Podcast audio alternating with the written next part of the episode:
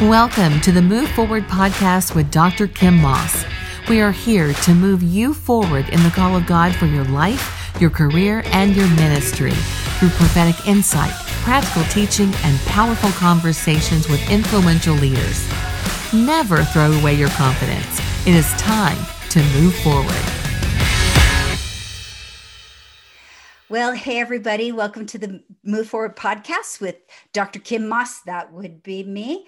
And, uh, and we welcome again our special guest, Dr. Jeannette Storms, who we had on last time. And this is part two to our Soaring Through Silence episode on the Move Forward podcast listen, if you didn't hear last week's episode, you really need to go back and listen uh, so that you understand what we're going to do today. What we're going to do in this episode is uh, we're going to talk a little bit more about what it means to practice silence in our life, why that is so important. We talked about some of that last time. And then toward the end of today's episode, we are going to have a guided practice into the uh, discipline of silence. And it's going to be so good. And so I welcome you again, uh, Jeannette Storms. For those of you who don't know, Dr. Jeannette Storms is my spiritual mom, and uh, and I love and adore her. And she is a fiery, fiery preacher who carries revival and renewal. She does healing. She prophesies. She preaches up a storm. It's no no uh, coincidence that her last name is Storms, and because uh, she she just stirs up the spirit wherever she goes. But she's been a professor for many years, many different Bible colleges. That's how actually I met her during my master's program. And um, but she has done many, many things. She's been a missionary. She's planted churches in Japan and London, and was it Colorado, Montana, no, Nevada. Nevada. Nevada yeah in the yeah. in the world of cowboys and you should you should meet my spiritual mom she's all of about five foot and uh, and she's a tiny little thing but that woman is fiery so welcome to today's uh, today's part two broadcast and i'm so glad that you're with us so Nettie, I want to ask you. Um, we were talking as we left off last time. We talked about how silence really adds to sustainability in ministry we we talked about how silence is actually a practice that allows us to come into the presence of god and enjoy being with him. Um, we talked about how elijah god that god had to bring elijah up onto the mountain and get him into a moment of silence so that he could hear so so that he could speak to him and talk to him about this new season in his life and actually gave him a strategy to win the war with Jezebel. That's what that's what I think. That's what I see when I read that. But um but as we began to end uh last the last episode of this podcast we talked about how we are such in a time of transition the whole world is and that silence is one of the ways that that god god uses silence in our lives especially during a time when he wants to bring us from one season into the next season and we need to listen. And so sometimes it's actually the drawing of the lord. And i really believe that we are in that kind of time. I really i really believe that there is so much transition going on around us and that if we will um, allow God to draw us into a moment of silence, that uh, we will actually receive His marching orders, so to speak, for the for the next season. Um, you write in your book about Elijah that that in moments of major transition, God will use silence to break old habits and to bring new habits, to form new things in the lives of, of life of a leader so that they can go to the next level. I think that most of us are are actually um, wanting that kind of thing, especially in a time like now. And especially, I know for my own self that um, right now I, I'm going through great transition right now. And I, I can feel it on every side. And actually, even though I'm very prophetic, um, I can actually see what's ahead for my own ministry, my own life. And so, of course, I just keep doing what God has given into my hand to do. And I, I do the next thing, I put one foot in front of the other because resting is not stopping, just like silence is not actually just an absence of sound. It's something more than that which is what we spent so long talking about last the last time. But um, but this book that you have written soaring through silence and again if you haven't read her book through, soaring through silence you really need to get it. You can go to amazon.com just put in soaring through silence written by dr jeannette storms. Her first name is j-e-a-n-n-e-t-t E. It's the French spelling of Jeannette, and um, and it will come right up, and you can get her book. It's easy to read, but it is profound for this time. But I I would love to invite you, Nettie, to just to just is there is there anything about your book that we didn't talk about last time that you would like to share with us so that we can understand more about this thing called silence before we go into a practice time? Well, I you know what I what what I have discovered about silence is that it was a process that I learned in my life. Mm. And I learned it really uh, through some of my missionary experiences. When you go to another country where the language is very complex, like in Japan, yeah. and um, and the culture is very complex. Almost everything about Japan in the culture is the opposite that it is in our culture. I mean, it's like when I first went to Japan and then we were out kind of in a village and I looked out the door one day and it was raining. It was raining. And this car drove up to the house and uh, this little lady I think she even had a kimono on and she had those little brown kind of clogs on her feet. Anyway, she she she opens the door and then she holds the umbrella over her husband who's taller than him her and then she walks him out to the car. She opens the door for him and she closes it and he goes off to work. And i thought what? You know men are supposed to hold the umbrella for the woman and to open what is going on? Well you know so japan is is uh, uh, you know mission studies refer to uh, the distances of one culture from another culture with with some sort of language or scale that they created. They're called e1 e2 and e3 and the e1 cultures would be like European cultures for us and those kind of things. And I have learned this thing through experience, okay. Uh, and even Mexico was because uh, Spanish and the Christian roots of that nation uh, make it easier, a little easier for us. And then E, E2 cultures are those that are a little further away. And for me, even because I've been, I've been to Egypt four times, I've been to Turkey two times, and uh, I have a little bit of experience with Middle Eastern cultures, not much, very, very little. Uh, but anyway, those, those, and, and a, the African culture, I, I would uh, think of that as E2, but E3 are those cultures where almost everything is just so totally, totally different. Well, that's what Japan was, you know, for me. So I had a lot to learn. I had a lot to learn. Not only that, I was in a city that was very, very uh, populated. Well, every mm. every place in Japan is very populated. It's extremely dense. Most people live in. I, I now live in an apartment, a minimalist apartment, in kind of downtown LA. It's got 600 square feet. Most of you couldn't conceive of living in 600 square feet, but a lot of Filipinos, not Filipinos, but Japanese, live in about 400 square feet. Okay and the bed wow. is really in a, in a closet there and you just kind of take the tongs down at night. Anyway everything everything is very very different. So uh, this this did create a lot of culture shock in me and and i refer to some of these things in the second chapter of my book.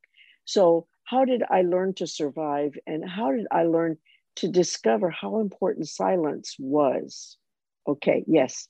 How did you how did you know you were in culture shock? What does that feel like? I don't I don't think I've ever experienced culture shock before. So so explain that a little bit for us. Well, culture shock actually has three stages, okay? Mm-hmm. Uh, and most people who go on mission trips never experience culture shock.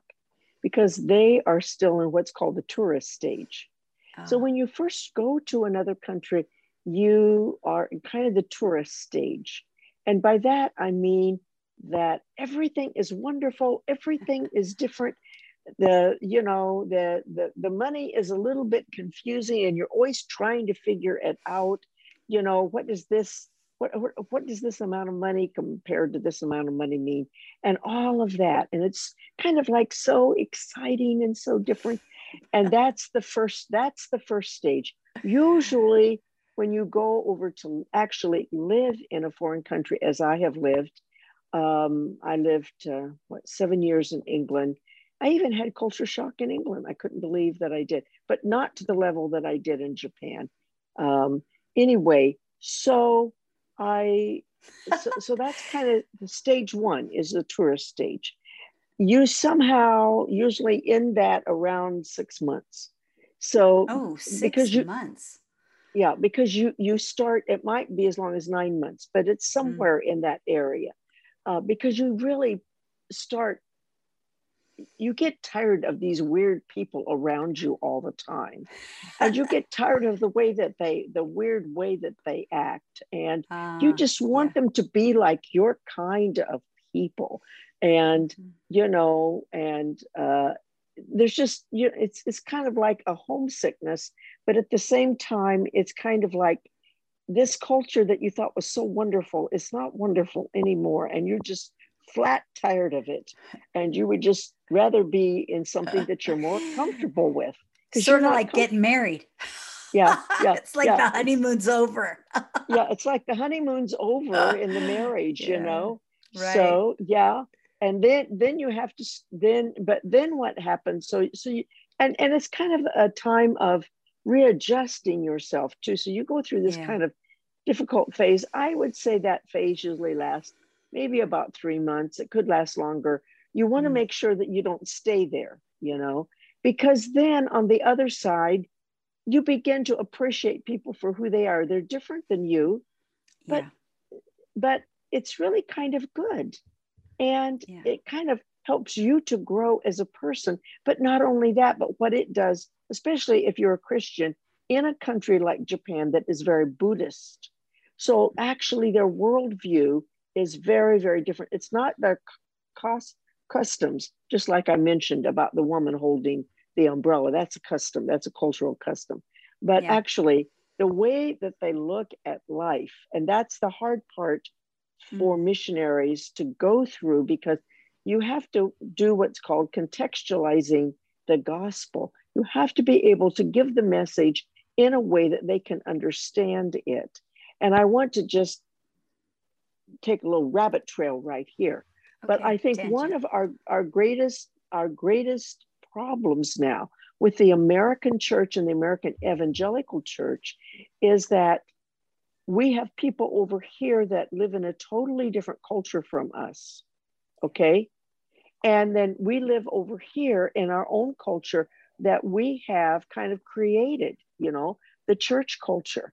And a yeah. lot of Christians just live kind of in this Christian, I want to call it ghetto, you know, we just hang out with our own. We know what they do, we know how they think, we're comfortable with them. And then there's this other reality that's over here, okay? Right. And we're not always so comfortable with that. But then there, what, what happens in in as and when you go into this third stage of culture shock is that you become uh, more used to it, and and you're really trying at that level to understand deeply. Uh, how can I take the gospel and make it understandable to this other person? And, you know, I do, that's why I think language acquisition is really important because it really does help us with that. We have to learn a different language. And that's kind of like part of what America is going through right now. You know, this other yeah. culture has developed and we don't know how to relate to it. And many of us don't want to learn the language and we don't, you know, so I, will get off that topic. That, that no, that's such a good point right there. Yeah. That that is such a good point that we you know, it's not that we are we should uh, embrace uh, some of the things that the culture is embracing. It's not, it's not that, that's not what you're saying, but that we learn the language well enough, the language of this season and culture so that we can contextualize the gospel so that we can bring the answer to the questions that they don't know they're asking you know yes. sometimes sometimes we have to form the question for them you know so that we can give them the answer that they they didn't even know that they were asking the question you know and um and we we have a lot of that right now i think that's brilliant uh, what you just said. I had never even thought about that, you know. But we do we do right now feel a little bit uh, like foreigners in our own home nation um, as Christians, and um, because so many things are changing so quickly, and um, things you know that have to do with gender and things that have to do with yeah with with that politics and and um, the next generation and some of all of that you know the critical race theory and all the things that people are talking about and whether you agree with it or don't agree with it whether you are liberal or you are conservative um, even still the culture is changing really fast. And um, and we need to not be fighting one another. We need to be finding a language that contextualizes the gospel so that we can speak uh, speak and be influential in our culture i think that's i think that's a brilliant point thank you for bringing that up i'm going to be thinking yeah. about that yeah so so so a lot of my challenge was you know i had to kind of dig through the layers of myself to figure yeah. out what really is here and what really matters mm. you know and i did find yeah. out there were things in me. And it really had to do with my Christian values and the way that uh, I can talk about uh, Christianity to people who have no clue about what I'm talking about when I talk about faith and other things like that. Um, so, uh, but how did how did I progress through this? And a lot of the way that I progressed through it was by learning the discipline of silence. Okay. And God used three distinct things in this time period to begin to teach me how to uh, progress through this because mm-hmm. silence does not have to do with uh, a place where there's no people around you. Silence has to do with what is inside of yourself. Because uh-huh. every time I would get on the on the train, I mean, you know, I I, I would I would get on a train and and a million people would go through that one train station every day on my way to go teach in Japan. So, but the trains were so crowded, it was like, and there's somebody hitting you here and here and here. You know, fortunately, I'm about the same size they are, but there was somebody that they're not hitting you, but your body is right up against them. Okay. Yeah. I, I one time I just jokingly said, you could just lift your feet, you're not going to fall because there's so many people squeezed up right against you you know? Yeah. So anyway it's it's very very very very different you know experience and uh and and that and and that type of thing. So but in the midst of this how do you maintain not only your spiritual experience but that inner space that is within yourself? And that's where where i began to learn different ways of of looking at life and different ways of processing my spirituality. And so in, in, in my book, in chapter two, I go over three things that I think really sustained me and uh, kind of grounded me in that period of time. And one of those was, and I know this sounds this sounds sort of strange, but a lot of times, just as an American, you know, to sort of enjoy nature, I have to go out and walk on a beach or go to the mountain or do something. But I discovered that I could see God in, and this is why Japanese do what they do in a bonsai. You know, when you oh. look at a bonsai tree, you're looking at a whole forest. Oh. You're not looking at one tree. And when you look at, because because I took uh, what was called ikebana. That was a hobby of mine which is the arranging of flowers the Japanese way. Um, but you're not, you're not, the point of that is not, uh, so the way they arrange, arrange flowers is very different, but is to create, recreate something that reminds you of what nature looks like. So I learned to look at nature not in the huge things, but in the small things. Oh. Okay. And how to appreciate God's creation in a different way. Okay.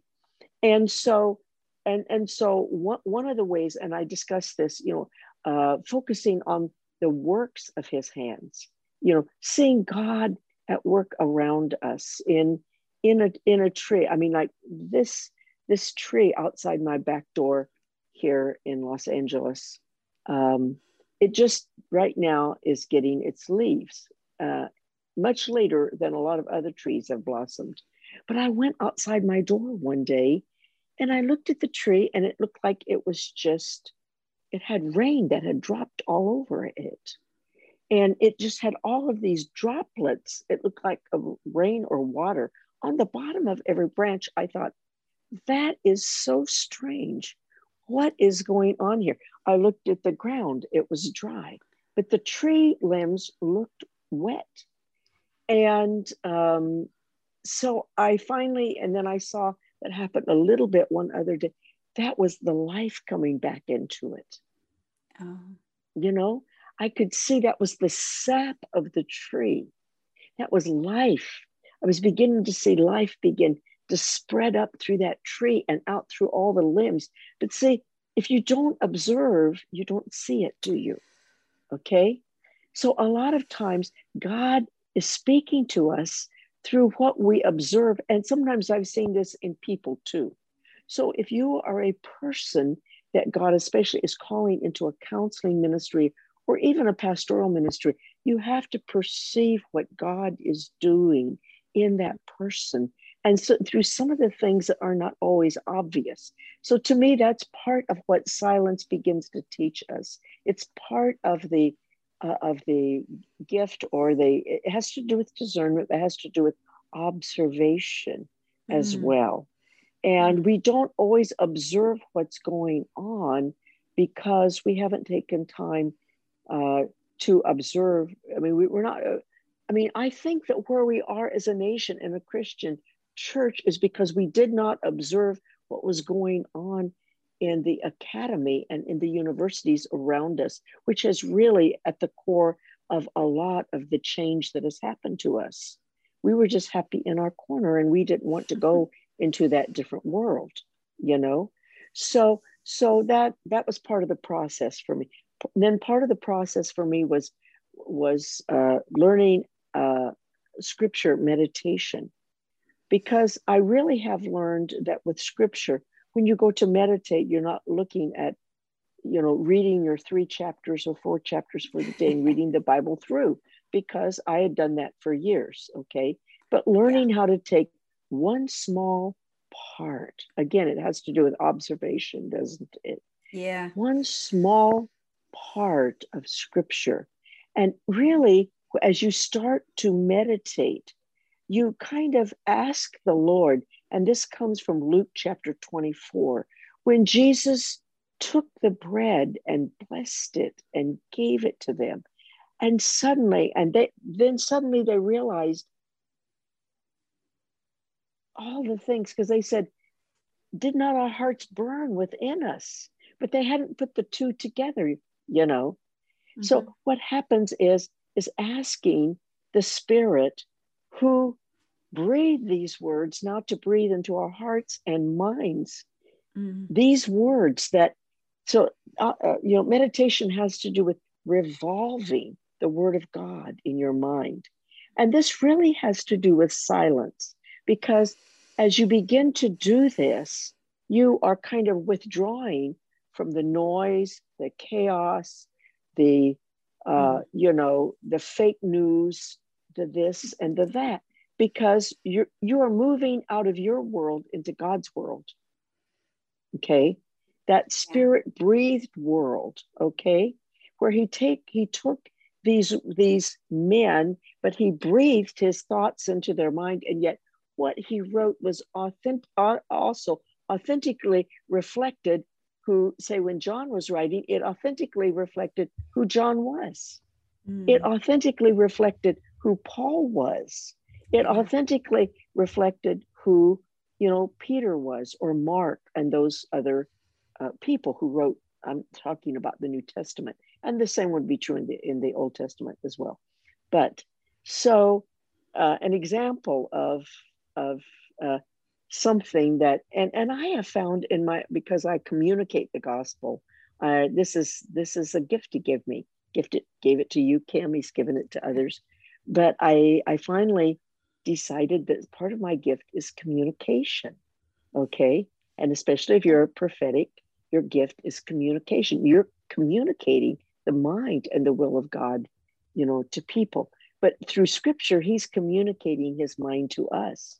So sometimes out of my meditative experiences, I don't meditate to create a sermon series, but sometimes it happens.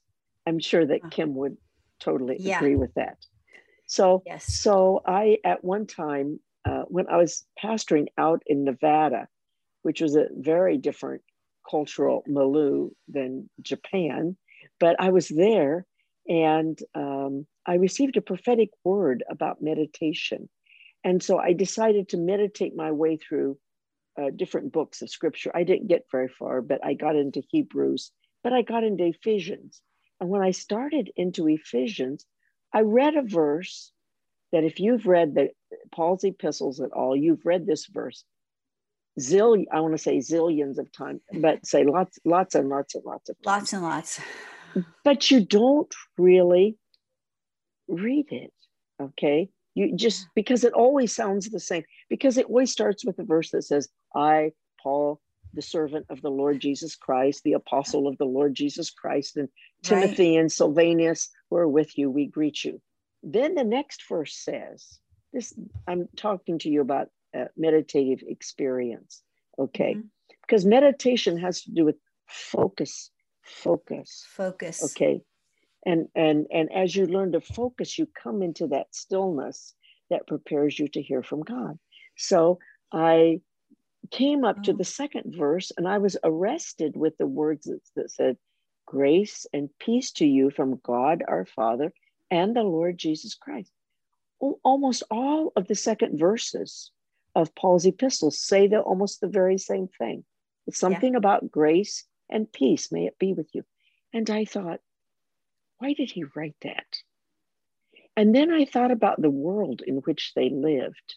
It was a very chaotic world. It was dominated by the Romans, but their life and actually their cities are were more like our cities now, which was they were very crowded, and uh, they but they weren't sanit, sanitary like ours are. They, you know, some of the sewers the sewers were just raw sewage going down the streets, and it was it was a very rough place but they were very multi-ethnic and they were very uh, multicultural and and they had multiple languages and you mm-hmm. see this in the book the rise of christianity by rodney stark which is published by university of of it, it, it, it's published by princeton university okay yeah. but very interesting study of what the ancient world was like so uh, and actually i read that book after i read what i'm describing my meditating experience. Grace to you.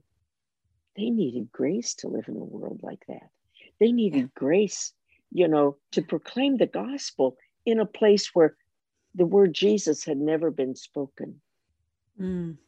Mm. What most people would have known would have been sheer idolatry, and they would have worshiped some some idols, whether they were Greek or Roman, or they might have known about monotheism because there were these strange communities that lived among them as Jews, and they they were different than anybody else because they believed in one God. But the name Jesus had never been heard. So they had to take the gospel into these places. But but but they needed grace for that. They needed grace for that. They needed grace to live in that culture. And that's what we need. And then peace and they needed peace because you know they lived again as i said in this very chaotic world We think yeah. we live in a chaotic world. Our world is not as chaotic as theirs. Okay. So, yeah. th- th- so, so why does he write this to every church at the beginning? Because this is what they needed, didn't they? They needed yeah. grace and peace. And when I, you know, that then became a sermon, and I'm, I'm, I'm sort of teaching some of the components now. And that's not how I preached it, but I want to say that I, I, ministered on grace and peace and the power of those and how yeah. we need those in our lives if we're going to overcome now. Now, all of that came out of meditation. Okay. Mm. And then the third component that God really taught me was very important. And you would think being raised in a Christian family, going to church every Sunday, I would get this, but that was Sabbath. Because the reality is, most people who go to church don't practice Sabbath. Okay. And there is a certain word that is contained in some of these more uh, Christian disciplines, you know, the ancient Christian disciplines, but it's called holy leisure. Mm-hmm. And so, what I learned to do was to set, uh, be, uh, I learned this the hard way. I went through a burnout and when I emerged on the other side, Oof. God said to me, You got into this state because you didn't practice Sabbath. He said Ooh. that very clearly to me. And when he was sending me back to Japan, he said, You got into this state because you didn't practice Sabbath. Okay. So he was saying that you don't have any choice about this. You have to do this.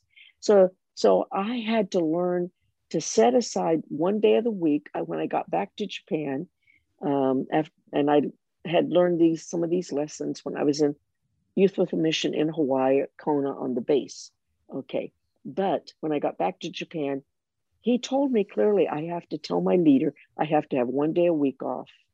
And there, I don't want any demands on my time on that day. And then I had to seek God to find out what I should do on those days, you know, walk down to the park, take a trip to the beach, but coming into a day of rest. Yeah. A lot of us don't give our because because and that's that's what creates some of the silence in our life. It's yeah. giving ourselves time out. And that's why as we go back into our lives, I mean, really what God did for us in COVID is He called us to our families. He called yeah. us to a deeper level of relationship with those families. You mm-hmm. know, a lot of parents didn't even know their children. The teacher knew their kids better than they knew them, you know. Yes.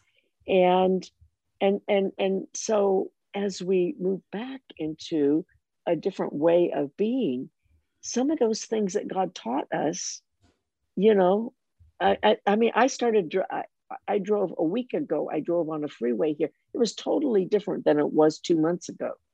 I thought I was going to get killed almost. People forgot how to drive on the freeway. Everybody was cutting in front of me and just driving in the most bizarre manner. And, and other people have said it's been like that since they've lifted some of the restrictions. Everybody's just kind of going crazy. But but we have to be careful in moving because now we're moving from this to whatever that is. Yes but we need we need some of these practices of so as i persisted in doing these things because some of these things will seem abnormal to you. Yeah. you know we're so used to working giving ourselves a break and a whole day when we can go out and garden. I mean the other day i was with some of my friends we went out I, I have a swimming pool at my uh, complex here, and it's kept at 86 degrees, so I can swim all year. But I'd never gone there. But I went with some friends last Saturday, and after about two and a half hours there, I began to feel guilty. Shouldn't I have been doing something? You know how we get yeah. with ourselves. Yeah. Yes. So learning the Sabbath, learning meditation, how to focus. When you focus your mind on scripture, and then when you finish that, you should journal so these are all mm. ways of beginning to learn. They are some of the disciplines that will begin to teach us how to enter into that place of silence because at first silence seems abnormal. It seems yeah. abnormal. So God has to bring you by these other ways. And that's exactly what Madame Guyon said you know, what was that, 500 years ago or something, when she. When she wrote Experiencing the Depths of Christ. Okay, it's a book that I highly recommend. Um, but she talks about how uh, we aren't comfortable learning how to come and sit in Jesus' presence. So we have to go through yeah. these sort of experiences, whether it's learning how to practice the Sabbath, learning how to meditate on scripture, or learning how to observe what God has put around us and to worship Him. Because, because when you read the Psalms, there are several things He tells us to meditate on, but there's two primary things that the psalmist tells us to meditate hmm. on. One is the word, and the other is his works. Mm. The works of his yes. hands means the creation, but I think it also has to do because Paul said to his son in the faith in Second Timothy, he tells him to meditate on the uh, scriptures, the prophecies that were given unto you, where hand, when hands were laid upon you.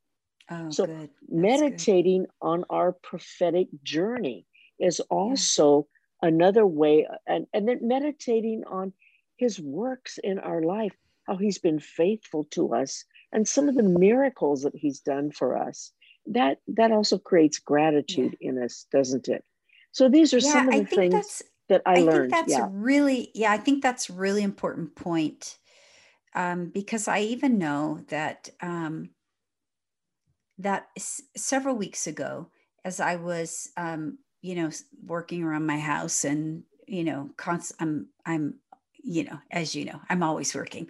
I'm very yeah. driven person. I admit it. I'm very type A, and uh, and I have to almost force myself to practice the Sabbath, which I do. Um, but I, but it is, it's hard for me to rest actually because mm. I prefer being productive and accomplishing something just about every minute of the day. So part of that's personality, of course. Um, but I know that after this long stretch of of the pandemic and being at home more and all of that and getting used to being at home more and all of those things which which I've fallen lo- in love with again um, but even so, went through went through a time when I felt really um, depressed in some ways. You know, I felt discouraged and wondering, well, Lord, you know, is there it's is it all over? You know, are we are we doing anything here? And uh, you know, did I fulfill everything that you asked me to? Is there going to be more ahead? And of course, the answer was yes. And and um, I was just, you know, sort of going through that. And I know a lot of people have been going through that. And maybe yes, you're going yes. through that right now. Maybe somebody who's yes. listening, you're going through that right now. Um, and um, I, I turned on some music and, um, and I was listening to a song that, that talks about miracles and different things. And, um, and, and someone was giving the little testimony of what they'd seen God do. And I started thinking on, all the things that amazing, amazing things that I have journaled because I've journaled everything that I have seen God do. And it began to stir up my faith. And mm. the reason I bring that up, Nitty, is because I think sometimes, you know, when we don't, when we are not meditating on the works of God, I think meditating on the works of God, especially the works of God that we've personally witnessed or that we've personally experienced, you know, um, when it becomes a testimony, it it stirs up our faith. Yes, yes. You know, it it stirs up our faith, and with stirring up of our faith, it stirs up our hope.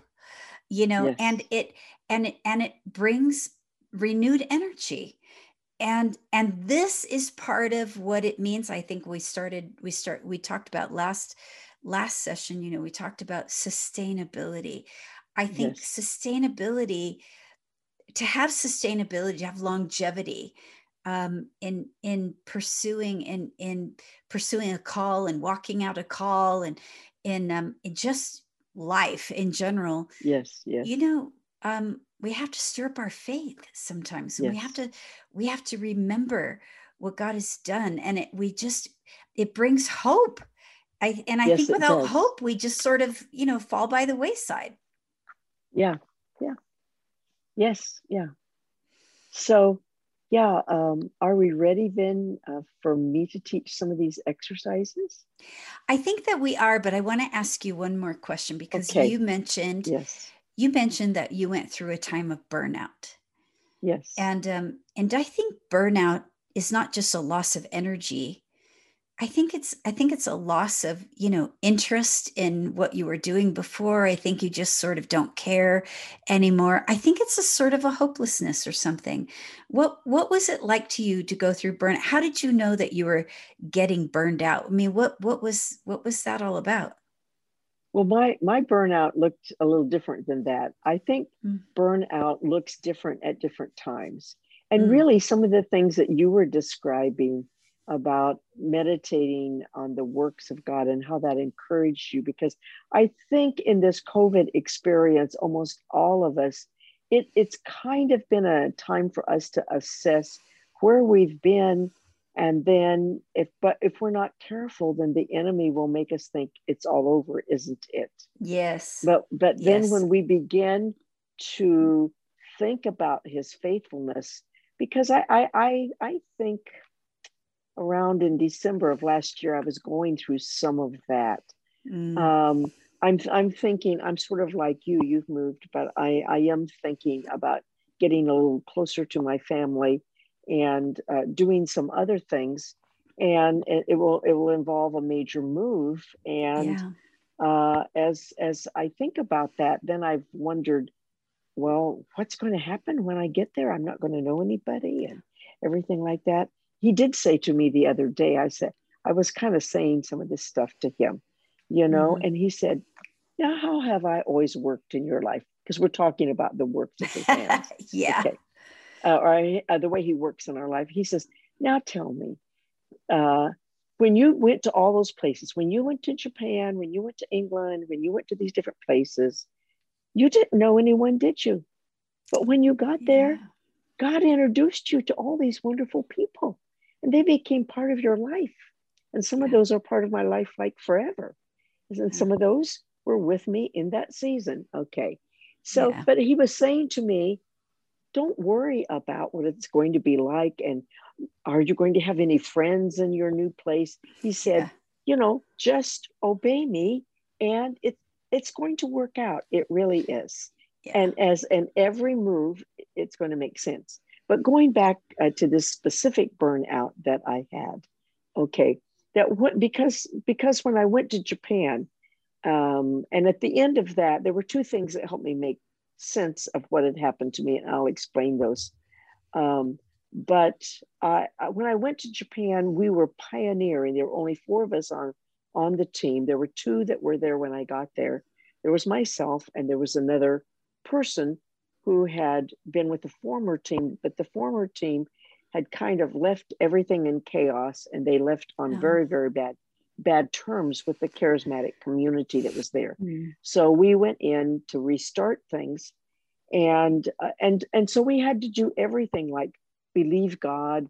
And if you get my first book, uh, it has all of the story about oh. believing God for the table in the dining room and believing God for well, the first day we moved into our new home, we had to have fight like we had to have five thousand dollars for the down payment, and, and that was in nineteen what seventy five. We had to have not for the down payment. That's just the deposit, so you you can actually rent the house, and then they will hold that all those years and give it back to you. Meanwhile, the landlord's making all the interest money on on your money, isn't he? That's how it, it works, you know, in that particular culture. But anyway, we had to believe God for that that amount. See, when I when I went to Japan, I only had a hundred dollars to my name, going to the most expensive country in the world, and I only yeah. had one church that was committed to giving me ten dollars a month. I mean, was was I stupid, or did I have faith, or what? you had faith, and think that was absolutely stupid. You know, if I had a child that wanted to do that, I would have just jerked them up and said, I don't think God's in this until you have more money. And, you know, but anyway, anyway, I had parents that just, you know, were, were willing to believe God with me. Anyway, that was kind of what happened, you know. So we had this huge, huge faith journey. at the beginning. When you have that kind of a faith journey, you really have to pray a lot. I mean, you fast, you yeah. pray a lot. But not only that, we were just in, in a lot of warfare. So after six months, I had to change my visa and I went out to Hawaii to do that. And I went out to that base in Kona. And I had been there about two weeks, maybe not even that, that long, maybe a week. Uh, and I woke up one morning and I was absolutely hysterical. I mean, oh. I was just crying hysterically and I couldn't wow. stop. And I didn't know what was wrong with me.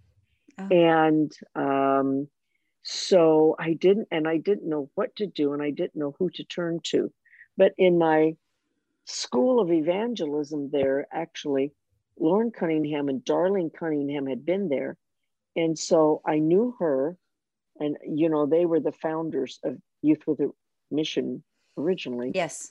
And i really didn't know many people on that base so i called her on the phone was crying hysterically. I said i'm crying. I can't stop crying. I think there's something wrong with me. You know could you please come and help me? And she said well this is what i want you to do. Lay down and be quiet as quiet as you can. And uh, I've got to get my kids off to school this morning, and when I finish, I'll come over there. So then, then she did, and I just kept saying things, irrational things like, "Oh, God doesn't love me, and I failed Him, and you know, blah blah blah. blah. My life's just going to wreck and ruin." And I was, I was a total mess. It was a total mess. Anyway, she said to me, she said, "Look," she said, "You're tired." and you don't know what's really going on inside of you. And you keep telling me that you failed God or sinned or whatever. So she said, This is what I'm going to do. I'm going to kneel down here on the floor and I'm going to ask God to show me any sin in your life.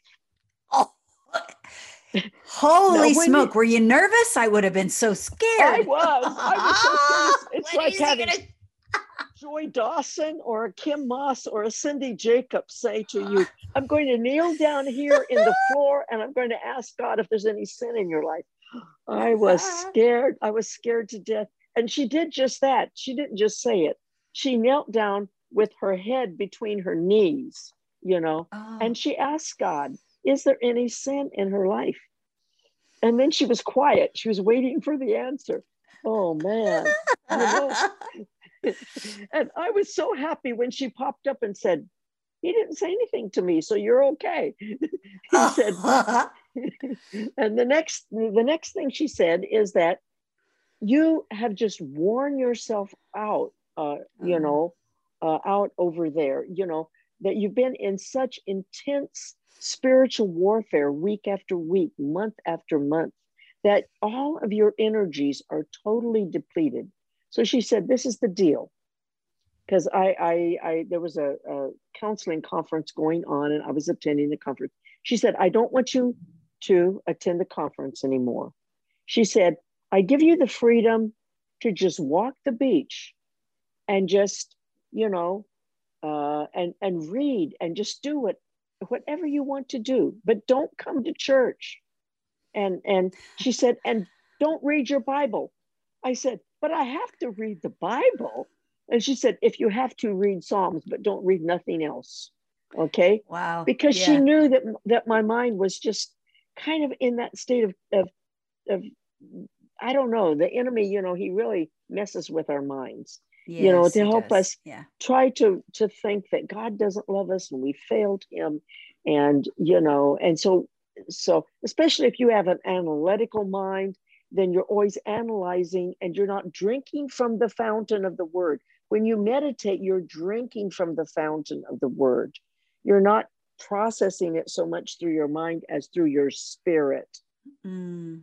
With if we're not careful in the educational process, we come to the mind with our educational hat on instead of our yeah. spirit hat. Okay. Yeah. So he, he had to give me some sort of you know, um, understanding about that. Anyway, so the the upshot from that was that so I just had so I, I did I walked out on the beach and I did this and I did that And after about two weeks, I was okay. And she said, just get women's magazines, read them, you know, do this stuff. I did that. And then at the end, you know, um, uh, Loren Cunningham had a session with me, and he really gave me some insight about um, how, how to kind of live and order our life when we're in a place of very intense spiritual warfare. Because, like he said, in Japan, there was this there, and there there is this uh, territorial shield over that con- mm. that country that when you intercede like I like to, you go straight up, straight up, straight up, and you kind of fall back down. But he said there's another way, and that is you come over here, and it's kind of like the practice of silence, a little bit different. But mm. he said it's it's that picture of the bird. It, it, you just ascend, you ascend, you ascend, you ascend, you ascend into the presence of God. And now you're seated with Him in heavenly places and you're praying down on that thing from the throne room of God. Oh, good word. And, yes. And that was, um, you know, so that was part of what I learned and why I value Sabbath too, because of some of those lessons that he taught me at that time. Yeah. So important. So important. All right, Nanny, guide us, will you? Will you take us into a, the yeah. practice of silence and teach us a little bit about that? I'm gonna I'm gonna settle down and sit because I'm gonna I'm gonna follow you in. That's okay. what I'm gonna do. So yeah. go ahead. Well, there there were two things that I learned. The whole thing of it is silence seems abnormal to most of us. So sometimes we have to learn some little practices and these are two practices over the years that I acquired. You know, it's interesting the way God brings different people, different resources into your life at the right time to help you. But as you begin practicing these things, then they become more normal to you. And then you almost to get into God's presence, you don't need to do that practice anymore. Or if you find, if I find myself like uh, some of these, both, in fact, both of these present, these practices, if I find myself kind of uh, becoming really worried or anxious or other things right now, can't sleep at night or so forth, I yeah. just do one of these. I mean, I can do other things. I can worship and I can speak in tongues and do some other things. But this is these two things uh, really did uh, help me a lot. And the first one is a very easy one, and it's it has to do with breath. And it's mm-hmm. very interesting because everything that the enemy does is a counterfeit of who God is. So when we talk about about breath and breathing, some people might say, well, that's that's Eastern religion. And it's not, because the breath is the ruach of God. The word breath in the Old Testament is the word ruach, which is also the spirit of God. Mm. That God breathed into man and man became a living soul. Yeah. So, so w- with the breath exercise, what you do is yet you sit in his presence, but you you breathe out. Mm. And as you breathe out, you're breathing out toxins, you know, I mean, but you're breathing out those things that are toxins spiritually and mentally and even emotionally. You're breathing out anger or fear or insecurity or other things, whatever frustration. You know, God was so good to me the other day sitting here in my meditation chair. He revealed to me an area of my life that I didn't realize I had anger there. And it was with somebody that I love very much, but I had suppressed uh, anger at that mm. person.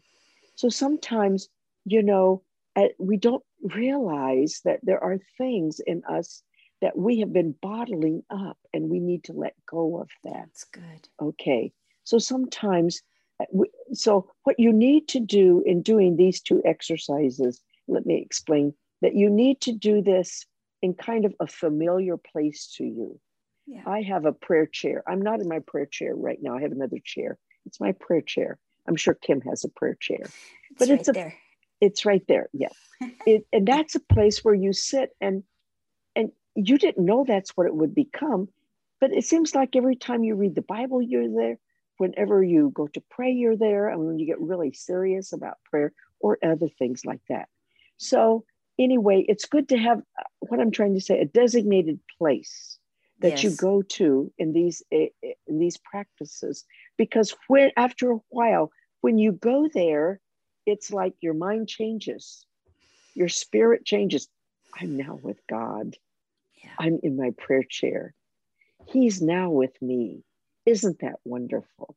I mean that's kind of after you've done this mm. enough you will understand what i'm talking about um, so anyway it's sort so, of forming a habit right it's sort of yeah.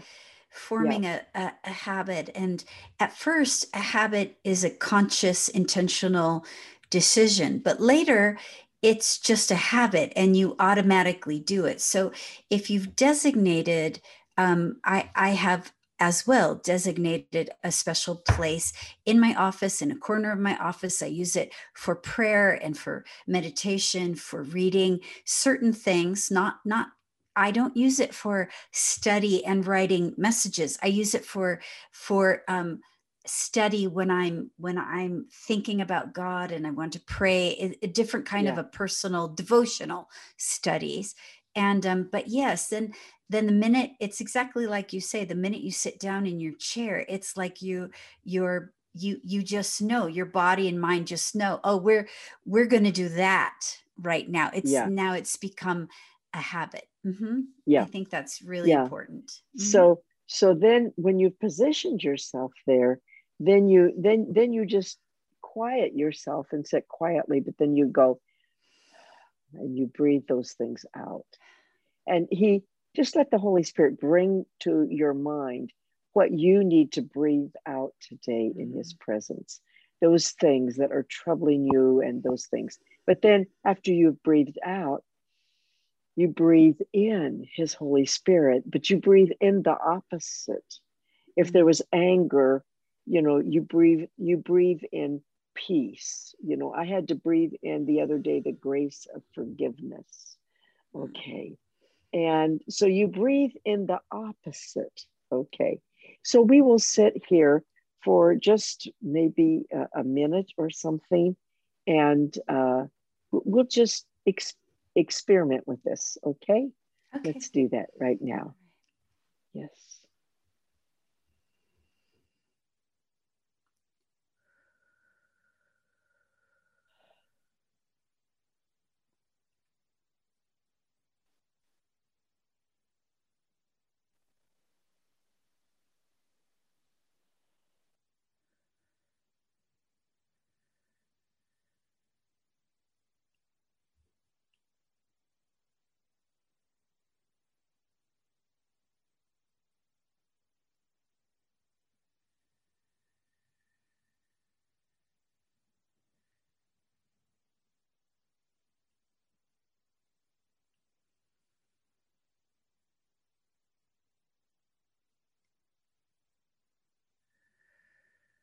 Okay.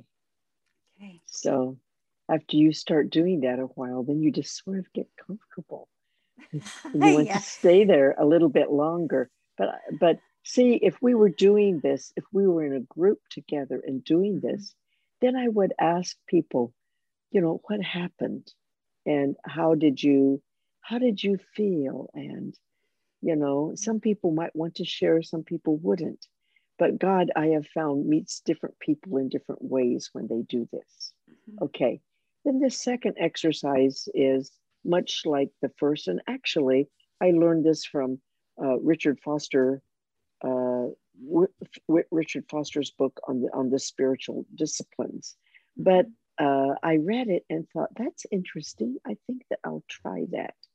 And I've I've taught different groups of people to do this. And at one time, when I was teaching the disciplines in the Bible college where I was, I assigned my students that they had to do this every day. What I'm going to teach you now, they had to do this exercise of hands hands up and then hands down. They had to do this every day, and then they had to journal it. And uh, and one of the ladies said, "Oh, it was so wonderful because when I put my hands back up, I could just feel that God. It's like she felt the hands of God on her hands. Mm. You know, that God was just touching her through this. So, um, th- but this is another way. And sometimes when we engage the physical in a spiritual exercise, this is why the prophetic in scripture was sometimes dramatized, not just vocalized, but dramatized. And that's why we've learned more about the prophetic in art and motion and other things. Because when the body is engaged, and this is especially true for people that are more kinetic learners. Okay. So um, I want now for us to just think about this exercise, okay? And it's, it's similar to the other one. The other one, we breathe uh, things out, but in this one, it's like you put your hands out before God, sort of like this, you know. Kim can do it better than I can because I'm closer to my camera than she is. Well, but you put your you, hands. For those of you who are just listening only, put your hands out from in front of you like you're going to receive a gift, palms up. Okay, palms up. Okay. So you're expecting someone to give you something. Okay. Mm-hmm. And then what happens is that uh, in but into these palms, actually, you're going to put something. And that is the things that we talked about before the things that are troubling you and some of your needs and those things that seem especially overwhelming to you.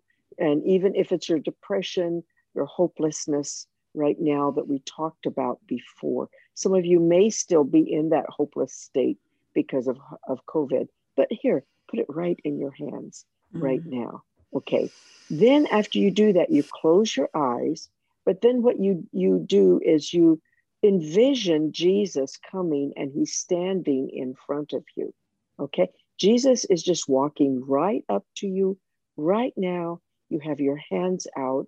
And now, what Jesus is going to do as he walks right up to you, he's standing right there with you.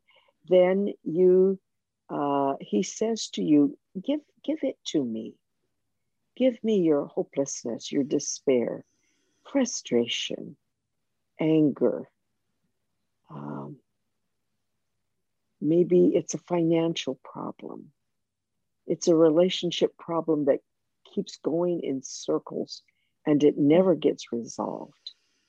You know, you just know all the wrong buttons with that person and you keep hitting them and they keep hitting yours. And it's like, will we ever get beyond this? And this could even be a spouse or a child, an adult child of yours, or it could be an in law or someone. But I feel there's someone this applies to. Mm. So just just Jesus says to you now, now I want you to take whatever is there in your hands. Yes, I put word. Yes, I put. Now, what you do is Jesus' hands, he extends his hands to you and he puts them underneath your hands. So they're just below your hands. His big hands are just below your hands. So he says, Give those things to me. So what we do is we turn our hands over. Turn your hands the opposite way, just as Kim is. Okay, just mm-hmm. turn those over. Let those things just, and if you have to shake them off, just shake them a little bit. Just put them, yeah, Jesus says, maybe some of you need to shake a little bit harder. Those things have been with you for a while. And you you need to kind of maybe even brush your hands. You just need to get rid of some of those things. Just put wow. them in Jesus' hands right now. Jesus. Can you just feel that that stuff just that burden, condemnation, mm-hmm. guilt, shame lifting off of you? The lies of the enemy that say this is irreconcilable Mm. Yeah, you're incompatible with that person. Jesus. Yeah, that's a lie of the enemy. So just release it. We release it, Jesus. Release it right now. Just be quiet as it's all flowing right into Him on the cross because He died for all those things, for every pain. Yeah, He died for it. Yeah. And then you put your hands up after that. And then you Turn receive from here. Now just turn your hands back over. And now you're standing in front of him, and he says, Now I give you these gifts. Yeah, I give you, it's even what Isaiah 61 says. He promises, and he says, I'll give you beauty for ashes, the oil of joy for mourning, a garment of praise for the spirit of heaviness. Ah, receive that garment of praise. Jesus. Receive that beauty. Receive that anointing oil and the anointing of the Lord flowing all over you, the anointing flowing from your head down over, you know, your, your on, onto your shoulders, even over your face, and, yeah, down even over your heart, down your body all the way, covering you. Yeah. Yeah. Yeah. We receive it now, Jesus. We relax in your presence. Yeah. We just thank you for these gifts. Jesus. Thank you for these gifts. Sometimes, uh, when I have done this, when I was a pastor, I would do this sometimes in London. And sometimes I hate to say it, but even when you're a pastor, you can have some irregular people, incompatible people in your life. Mm-hmm. And there was one woman that I kind of wished I could have just choked because I didn't like the way she treated her family. I was so Aww. irritated. Yeah. But I did this one night to just release those feelings into God's hands. And as I did it, he showed me her heart. He showed me why she was like she is. And he replaced all of those things with such compassion and understanding for her. It was just quite remarkable.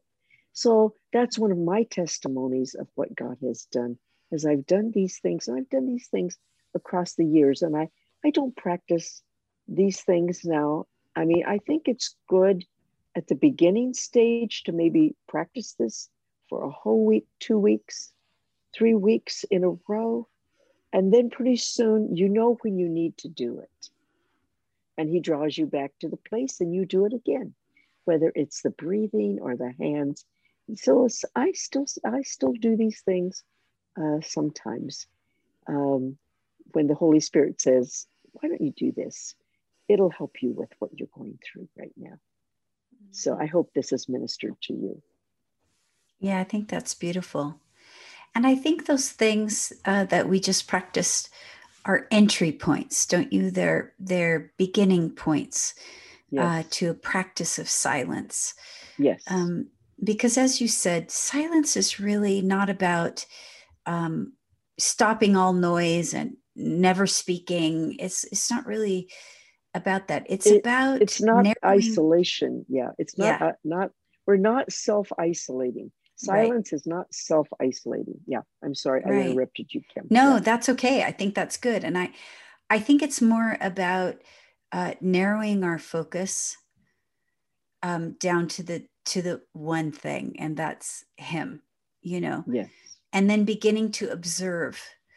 You know, beginning being able to observe in the spirit and in the natural, you know, where he's at, what's he saying, what he's doing, you know, and that's that's about a silence on the inside where you're not striving all the time and and you know and and going over sometimes you know we we experience pain or wounding or unmet expectations or disappointments you know and um and then on the inside we're actually really noisy it's not about yes. the noise i guess what i'm trying to say is that it's not really about the noise on the outside it's about the noise on the inside that we are yeah. internalizing and becomes stressful and keeps us from being able to hear god's voice. You know sometimes the the pain that we are in emotionally or in a relationship as you know you concentrated on a relationship. So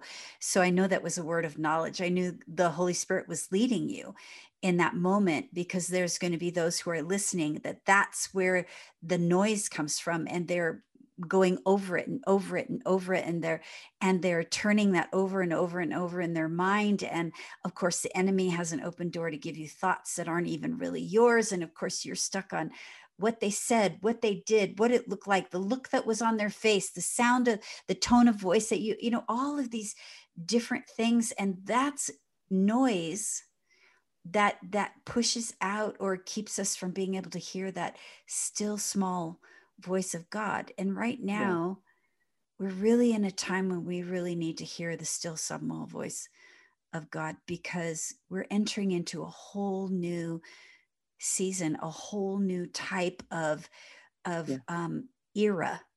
You know, mm-hmm. the culture is changing. The the our nation's changing. The world is changing, and um, there's the enemy would like us to be afraid you know he'd like us to be stressed and he he wants us to be in panic and um and anxious and and yet the lord is saying no come come away. Come let's let's narrow down some of the let's let's get beyond some of this noise that's on the inside of you so that you can observe me what i'm doing where i'm leading what i'm saying right? Isn't that what silence is really all about, Nettie? Yes, absolutely. You've really nailed it when you said that. Yeah. Yeah. So we we really pray for you that you will be able to enter into silence in this time and so that you can hear the strategy yes. for the next season.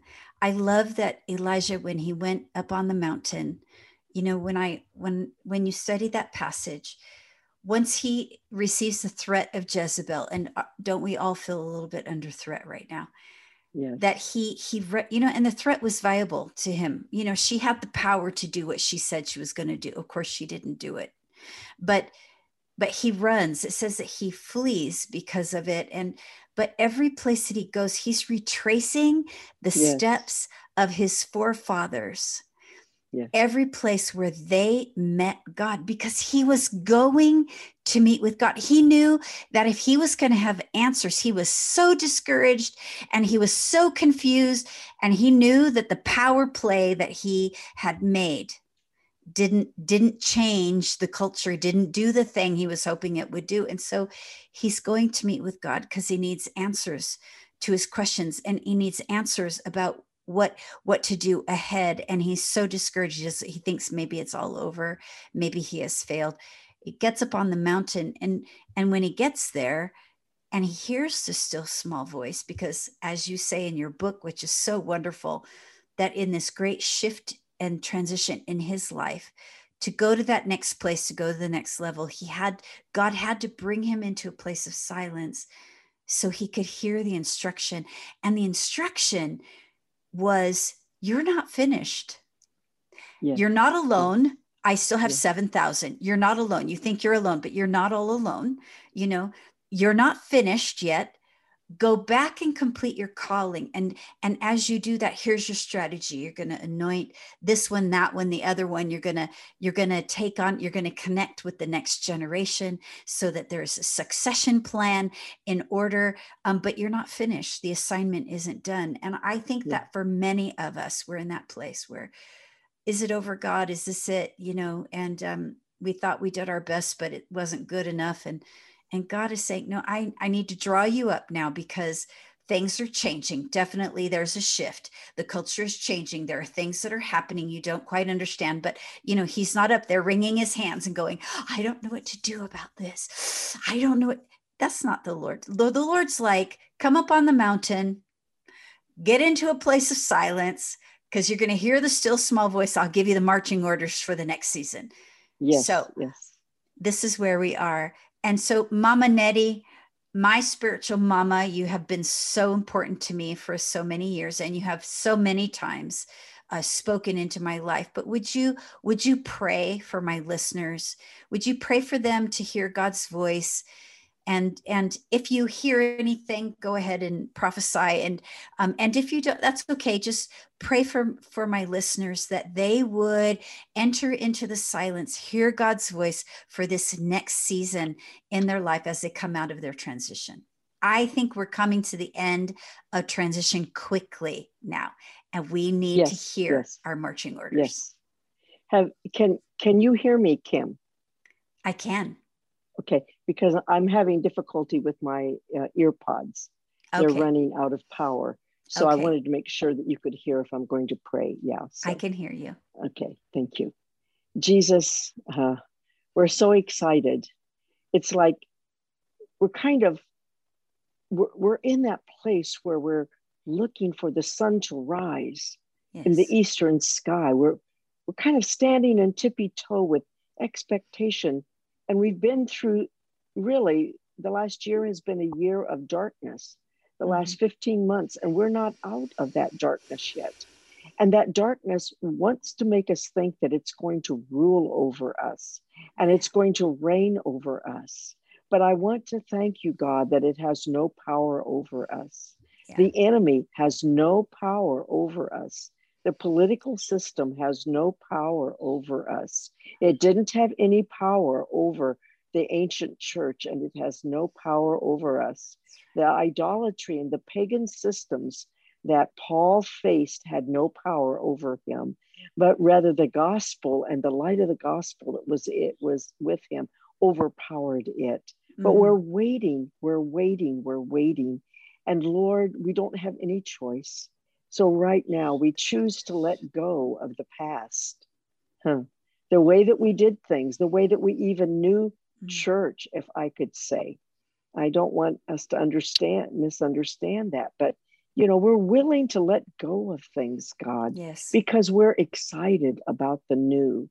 But also, Lord, we want to stand right here in your presence. You've been so real to us as we have done these two exercises I could just feel the anointing of God and the presence of God resting upon us. And I believe and know that it's now resting in the homes of those that are listening right now. You're right there with them, Jesus. So we just say, Lord, that we receive your peace, we receive your vision, we receive your courage that we have need of to mm-hmm. release the past and to say, Jesus, I'm available for you, for you to do what you want to do, what you want to do. I want to see it. I want to know it, God. And so, Jesus, I just thank you that you have done something in the lives of those that were here today. And yes, what we're talking about, this sustainable, it's silence that helps sustain us across the years. But we want to thank you, God, that just as you met with Elijah and you changed things so that what he had started could go forward into the next generation.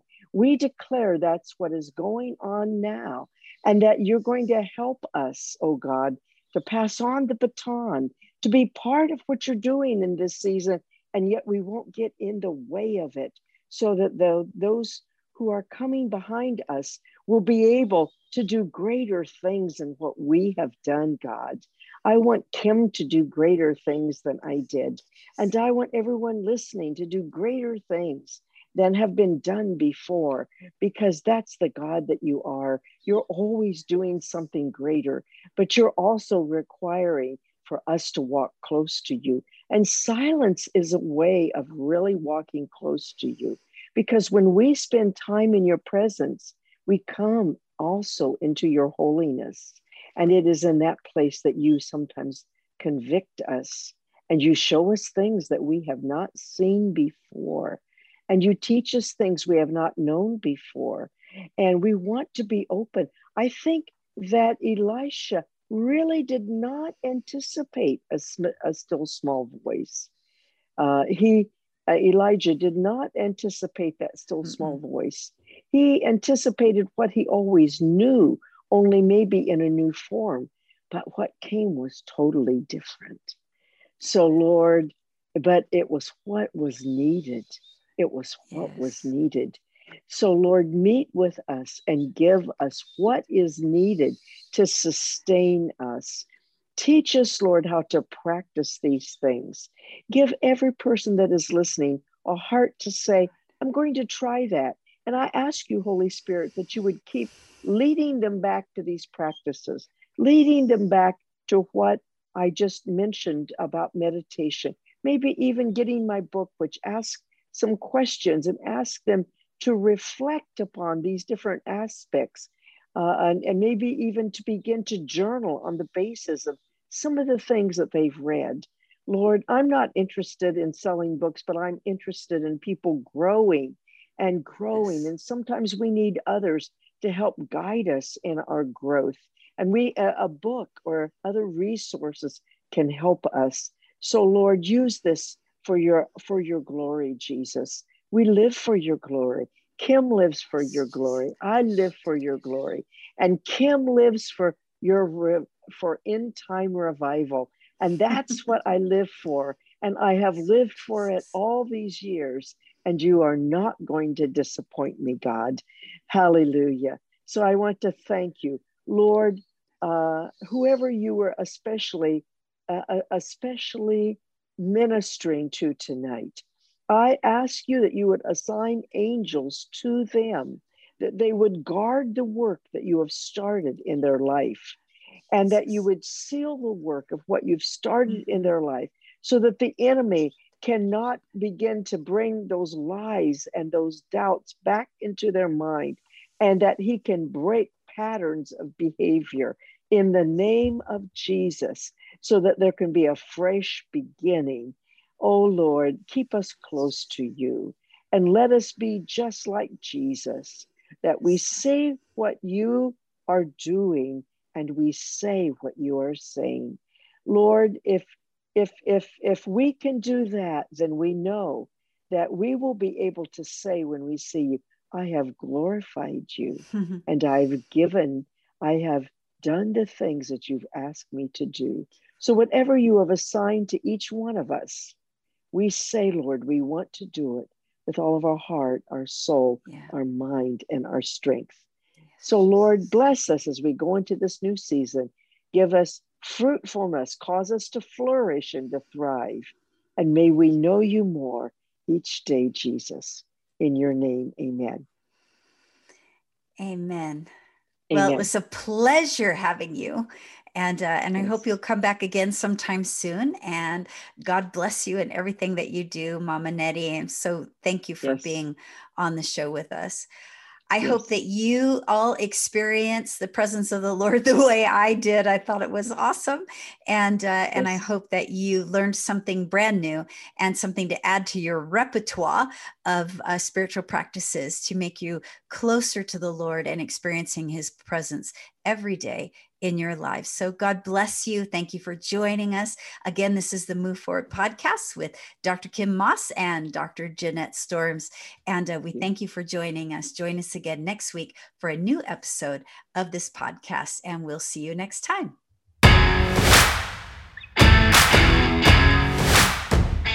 Thank you for joining us for the Move Forward podcast. We would love for you to rate this podcast and share it with a friend.